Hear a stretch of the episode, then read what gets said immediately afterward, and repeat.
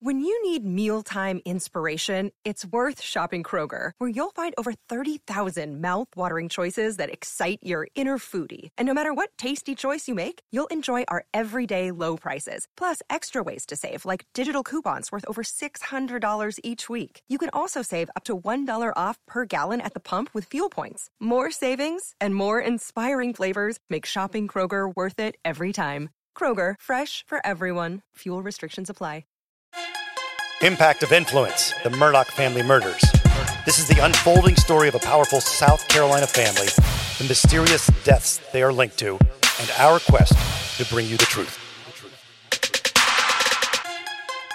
Hello, friend. So grateful you're spending time with us. Matt Harrison, Seaton Tucker, back at it with more Murdaugh stuff. We should tell you we're going to continue the updates of anything Murdaugh, even though we have the side podcast about Shanquella Robinson going on right now, which hopefully you're following.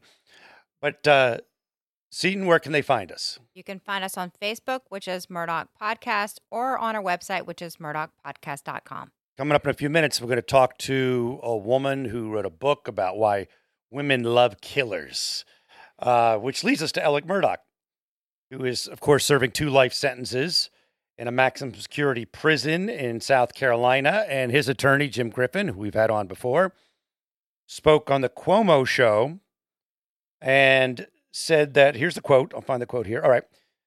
About Alec. He thinks he can be productive in the general population. He'd rather take his chances on the yard than rot away in a cell, to be honest with you, Griffin told Cuomo. He wants to contribute. There's a lot of things he can do in the general pop. There are programs he can assist with. Interesting. Yeah, I mean, I would think that maybe being in this protective unit, you would be very isolated, and maybe he would like to have some other contact with just people in general. I did notice that the warden said in that interview, I think that he had been receiving threats, but I guess Alec did not receive any direct threats Yeah. that he was aware of. Not direct threats, but they've heard about threats. And Griffin said anytime you're in prison and you're a name like he is, you're going to be challenged. But he was oh, able to overcome and develop relationships, and he was productive in the county jail. Of course, now he's in a, a different jail. Uh, also, Murdaugh News is about the fact that some of the dates are now being released of when these other players in this whole thing will occur. There was a status conference, I believe, on Friday in front of Judge Newman. Good, good old Judge Newman. He's handling all this stuff. They've you know cycled it all through him. And uh, let's start with well, of course, as well start with Alec Murdaugh, and he has 102 criminal charges. These are not the murders, too. These are just 102 separate ones. And he did not attend this uh, status conference. Nor did his attorneys. Uh, Judge Newman said that they might hold a, a separate status conference by telephone with Griffin and Murdaugh's defense team, and that could happen. They're thinking maybe October. Uh, now, the state versus Corey Fleming. This whole story's been really quiet, right? Yeah, Corey Fleming, if you don't remember, is Alec's longtime friend who was representing the Satterfield family in the litigation involving the death of their mother. right, and defrauding the estate of uh, Gloria Satterfield. So let's see, when is that one coming up? He's scheduled to stand trial on those charges September 11th in Beaufort County. And they said that'll be a one or two week trial. Could be interesting in that one too. Now we also have state of South Carolina versus Jerry Rivers. And Jerry was indicted in August on obstruction of justice charges, later indicted on money laundering and other crimes connected to Murdaugh's as uh, Creighton Waters called it a stream of illegal money and drugs. And I think, didn't he have some affiliation with this cowboy gang? They said loose. I- I'm not sure that that was proven. Like he, like lived across the street or something like that. And his court uh, date is August 28th in Colleton County. And then there's Russell Laffitte, who has more stuff going down. Uh, and he's already been convicted on the federal charges. And there will be some more charges he will have to face. And now there's a controversy. His new attorneys are saying, I might not be ready in time for the fall. Because he still has a pending federal court appeal. And also defending these state charges. There'll be another status conference on him coming up. You got uh, the state of South Carolina versus Spencer Roberts. He was uh, indicted on charges in August of 2022 that included money laundering, insurance fraud, narcotics, a whole bunch of things. And that was all part of that stream that we talked about with the alleged story as Murdaugh goes to Eddie Smith, Eddie Smith goes to Rivers and Roberts and uh, does the drug thing. He's standing trial December 18th in Colleton County. And then Curtis Edward Smith versus the state.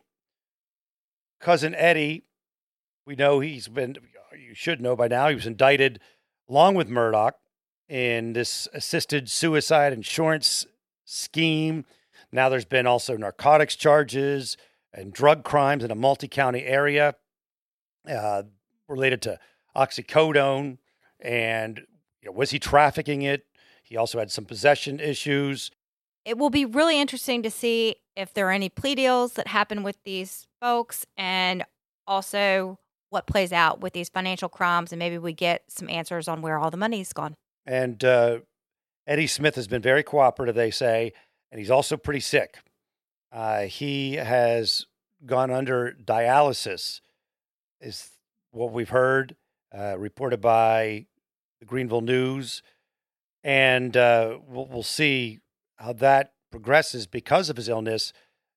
It's more likely, I would think, that they're going to do some sort of uh, plea because he's immobile and uh, was not at this, this this hearing as well. And they're describing him as cooperative. Yes. All right, let's brings us to our guest. She is Sheila Isenberg. She's been a writer in one way or another since she was 15 year old high school sophomore. She's published four biographies, and she's also wrote two editions of the groundbreaking pop psych true crime book, Women Who Love Men Who Kill. It's on Simon and Schuster and Diversion Books. She has also worked as a reporter, press secretary, college instructor, organizer for New York Radical Feminist, media director for the Woodstock Comedy Festival, and more. And we are pleased to welcome Sheila Isenberg to the show. And Seaton, fire away. Sheila, we are so excited to have you on as a guest. And I kind of wanted to start out with what made you interested in this subject about why women form these relationships with men in jail? I did not really get interested in relationship women forming relationships with men in jail. I started out and I continued to be interested in women getting into relationships with convicted murderers in prison, which is different. Uh, in other words, I'm not interested in anything like a woman who's got a relationship with a bank robber or a kidnapper mm-hmm. or a carjacker, only with a man who's in prison for murder, so he won't be getting out. He's got a life sentence. When you first began this journey, how were you able to get interviews with some of these women? Were they, did you have to work it or did you have to, or well, did they right away want to talk? Well, first of all, I wrote the first edition of the book in 1990. So that was before the internet. And as you can imagine, I had to slog through uh, my research. It was all footwork and grunt work, and finding people without the internet was really hard. I went uh, to the individual prisons. I talked to the um, wardens. I talked to state officials. I put ads online.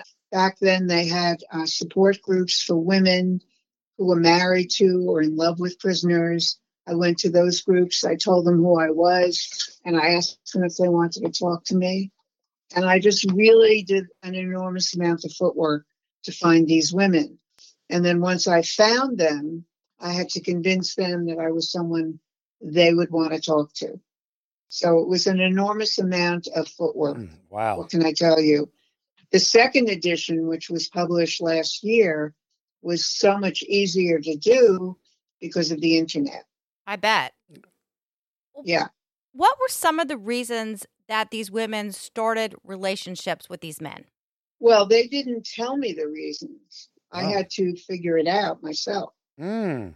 Nobody said, I started a relationship with a convicted killer because uh, of XYZ. I had to interview three dozen women for the first edition, which I did. And then I developed a theory on my own based on these interviews because they all had a lot in common. And I developed the theory and wrote it in the first edition. And that's how I became an expert on the subject. I, I'm going to say, first of all, I'm guessing that the women might come from different backgrounds and things, right? But yet there's Yes, still yes. a commonality in another Yes. way, right? So explain that. Exactly.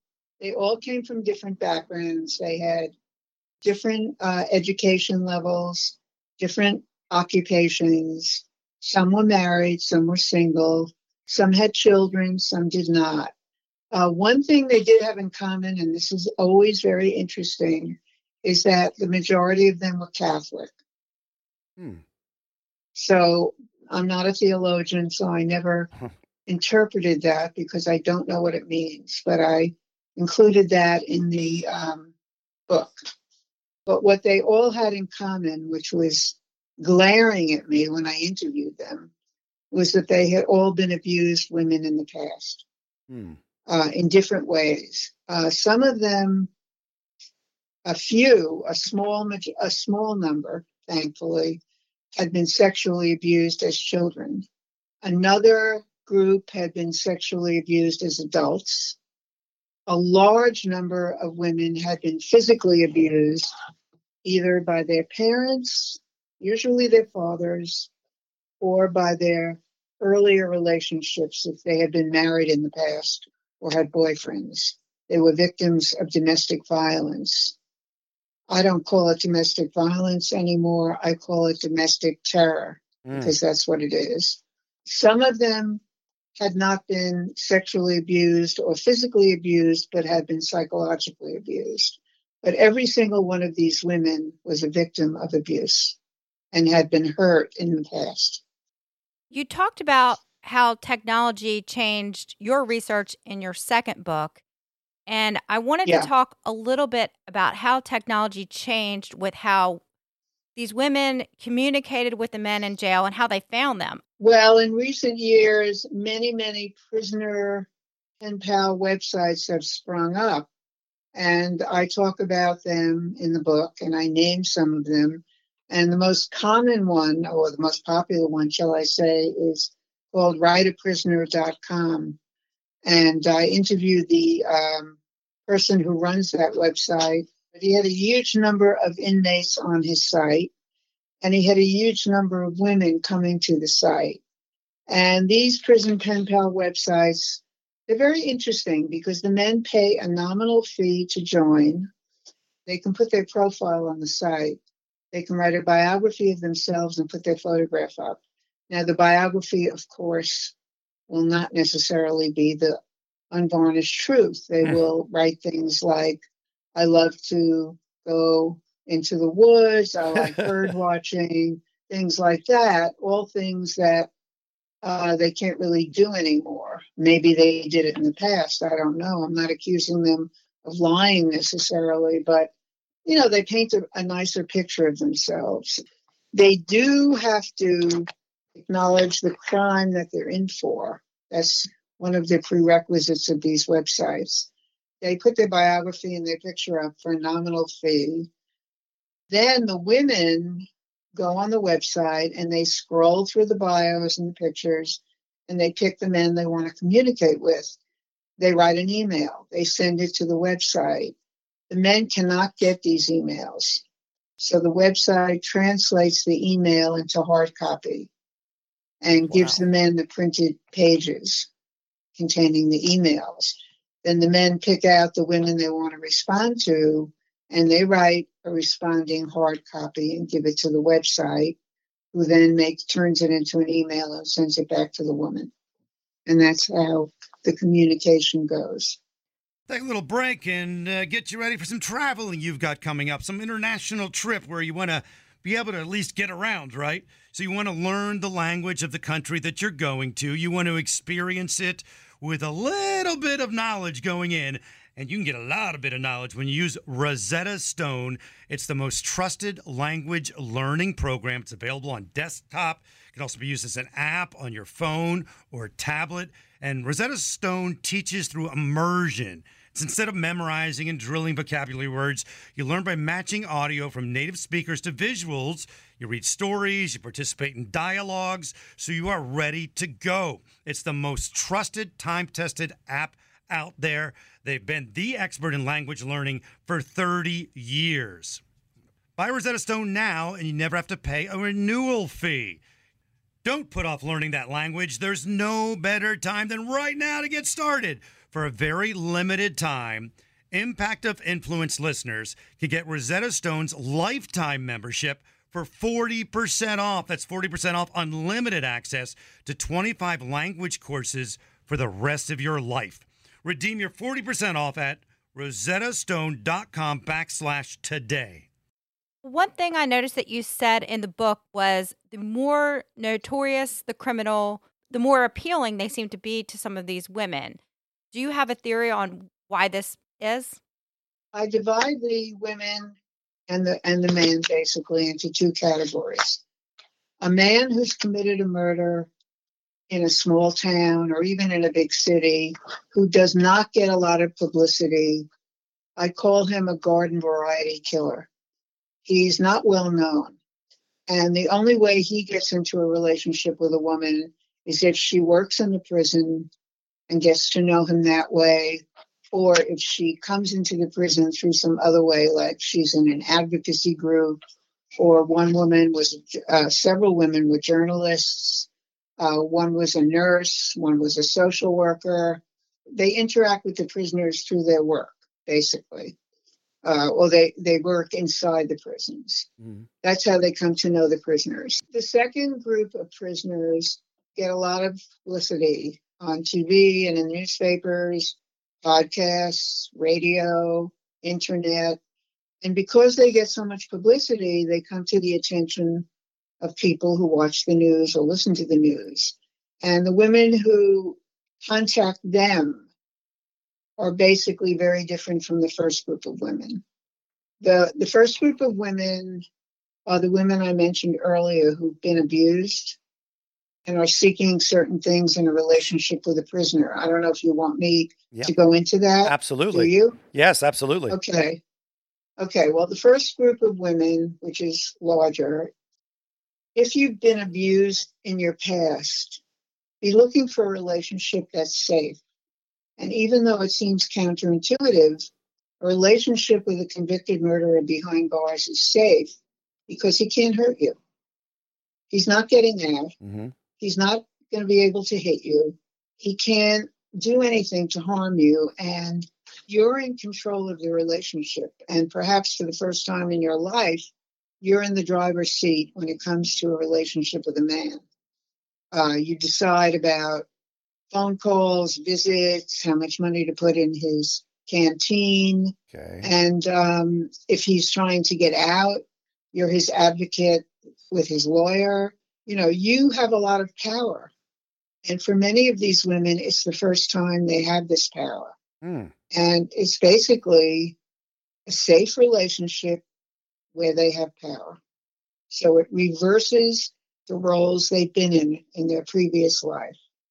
I know it sounds counterintuitive and strange, but that's what I figured out. Makes sense. The second group of women, which is smaller, who are writing letters to Alex Murdaugh and other notorious criminals, are very different. I'm not saying whether or not they've been abused because I don't know about all of them, obviously. But these are women who are seeking publicity for themselves. They want their 15 minutes of fame and they usually get it. So that any notorious criminal who ends up marrying one of these women, her name will be in the newspaper also. For example, I have in front of me, uh, I looked up Alex Murdaugh and the women who are writing to him, and I discovered how many letters he's getting. And one of the news outlets had the dates and the names of the women, and they had quotes from his letters. So these women all are getting their 15 minutes of fame. They're online, Mhm. they're famous. And some of them will be selected by you and they will be interviewed by you. And then their last names will be in the paper or in your podcast.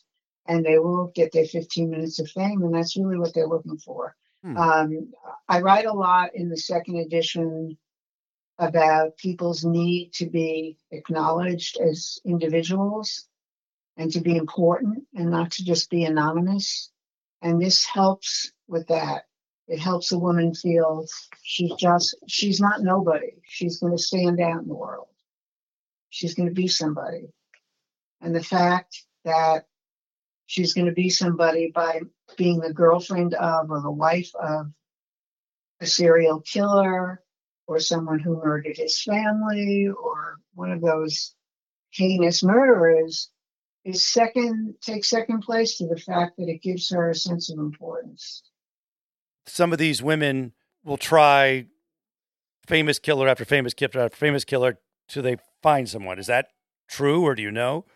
Some of them, yeah. I mean, I don't really know the answer to that for sure. I've never really followed a single woman writing to a notorious killer, Right. see if she writes to another one. But there are, but I do know of a few cases where a woman got involved with um, a notorious murderer, and then when that didn't work out, went on to another one. Yes. It Yeah. seemed to me that loneliness seemed to be another factor of these women communicating with these men. Which which ones? The ones with the notorious killers? or, or any of them. It seemed like women who are reaching out to these murderers in jail seem that a lot of them seem to be lonely. Well, you know, if you get down to the most basic things, uh, we all have a human need to be loved and to be in a relationship, right? Mhm. So some women are lonely and some women are bored. And I've had women tell me they were bored. So they started scrolling through writeaprisoner.com. I've had women tell me they were, yeah, lonely, looking for love. And if you can't get it in real life, maybe you go to a dating website or maybe you go to a prison pen pal website. Mm. But it's all part of the human condition. Everyone wants to be in a relationship. It's the pressure that we put on people to be in relationships. And it's not just pressure, it's also the human need to be in to be important, to be Mhm. cared about by somebody, to be someone's significant other. And also we look at these women and we say, wow, what's with them? And, you know, a lot of people dismiss them as crazy, which I definitely do not, obviously. But if you think about it, think about your best friend and think about the man or the woman that he or she is in love with. Have you ever said to yourself, what does she see in him? Or what does he see in her? And you're baffled, right? right. So this is the same thing, only on a different level. What does the woman writing to Alex Murdaugh see in him? Well, we don't get it. But what we can get if we really examine it is she's lonely, she wants to be loved, and maybe she was one of those abused women, and she wants to be known. She doesn't want to live and die in anonymity. So if she can get Alex Murdaugh to marry her, her name's going to be in the paper. She's going to be somebody. It seems like a lot of these women are convinced that the men that they're in these relationships with are not guilty of the crime or there's some sort of justification for the crime. Yeah. Yeah. Do you think these women really believe they're innocent? They really believed that the men were, if not innocent, then in some way the crime was explainable. I had a woman tell me that, oh, yeah, he pulled the trigger, but that's because someone bumped into him. Oh, jeez. or he was drunk, or he was on drugs, or his friends made him do it, or he was young, or the biggest one of all is he did do it, but now he's in prison and he's found God. Hmm. Ah. He's a changed man. or if, even if he didn't find God, he's a changed man. He's Mhm. grown up. He's different. He's not the same person. There's all kinds of justifications for it. Sometimes, like um, Ted Bundy, I don't know if you know this, but he got married while he was on trial. Do you Yes. know I read that. Yes. So then, but Carole Ann Boone, she truly believed that he was innocent. But later on, when she realized that he wasn't innocent, that he was guilty, she divorced him. Oh, So- I that. Yeah, usually these women will find either some proof in their minds that he didn't really do it, he didn't really mean it. There were justifying or mitigating circumstances. But when they can no longer believe that and they are faced or confronted with the fact that, hey, this guy really is a killer, then they get rid of him. Do they have any interest in having sex with these guys? Oh, that's a really good question. Um, the the thirty women I interviewed, or three dozen women I interviewed, had no interest in sex. As a matter of fact, the no sex thing was a big part of the relationship. I write about it in the first edition. I call it the um, the King Arthur Knights of the Round Table thing, where the woman's up on a pedestal and he's writing love letters Hmm. and poetry and he's worshiping her from afar but that's about it A lot of these women like the fact that these men had nothing else to do than just think about them yes and focus on yes focus their attention Right. 100%. yeah it was pure romance i write about romance with a capital r you know it's where else can you get someone to give you that much attention This is true. Yeah. And You don't have to worry about him cheating on you either. Right. exactly exactly you don't have to worry about anything right. except uh, helping him get out of prison if that's what you want to do.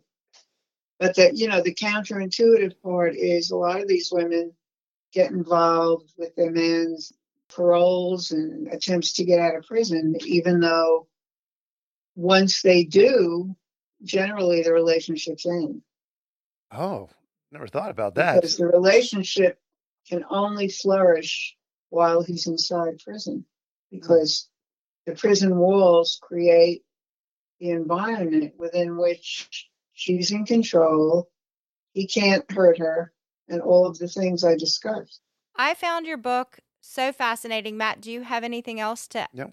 ask her? No, this is I mean, this has been uh, great. We really appreciate you taking the time to uh, talk to us, and uh, sure hopefully people will pick up the book. So thank you so much. you're so welcome And- i I really enjoyed your book and thanks again for coming on. oh thank you you're welcome Uh, Sheila Isenberg, that's Isenberg with an I, dot com. And the book, Women Who Love Men Who Kill 35 True Stories of Prison Passion. and you can find it on Amazon. I listened to it on Audible because I had a lot of driving to do. And we're going to talk about your chili because during the Alec Murdaugh trial, there was a lot of talk about dead hogs and hog hunting and the wild boar meat that comes along with it. Uh, and so you found some wild boar. Yes, I was in the grocery store the other day and I was shocked to see that they had it, it just a package of wild boar meat. And it actually came from Texas, not South Carolina. But I I left it that day. I said, "No, I don't think I can do it." But then it kept I, I just kept thinking about it. So I went back to the grocery store and I got the wild boar meat and said, I'm going to try to make some chili out of this. So I did yesterday. Yeah. And Well, it was too gamey for me, but my husband and son really liked it. My daughter refused to even try it. refused to even try it. She's very picky. Yeah, I know my kids wouldn't try it either, probably, but you could have just told them it was pork. I don't know. So yeah, it's uh was was a big deal during the trial. They talked about how sometimes they would give away the meat and other times they let nature take its course, that sort of thing. So you had a chance for wild boar. And we're wrapping. Uh, we have our second case we're doing, the Shanquella Robinson. We released one episode, pretty good response. And uh, so episode two is on its way. And as always, we're grateful. And where can they find us?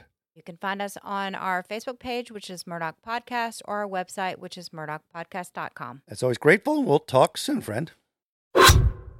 So when the scammer uses the hypnotic method of building rapport, then they create dysfunctional, delusional reality. That's how a scam begins convincing the mark that it makes perfect sense to hand over their money to a con artist. The Scams and Cons podcast tells you how scams are run. You'll hear how people are convinced to buy fake art, buy machines that print money, or steal your house. I get a phone call from my wife, and she let me know that they had decided to move all our stuff out.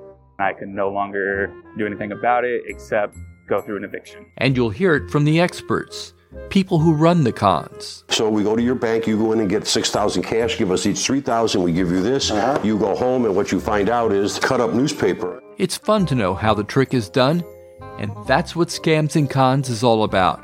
Listen at scamsandcons.com or wherever fine podcasts are found.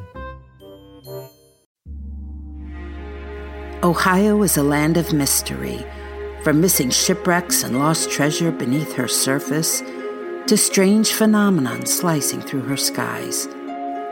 From myths that have evolved around historic events and people to the unsolved murders and disappearances that keep her communities wondering what happened. Find Ohio Mysteries on your favorite podcast app and let's explore the inexplicable. OhioMysteries.com.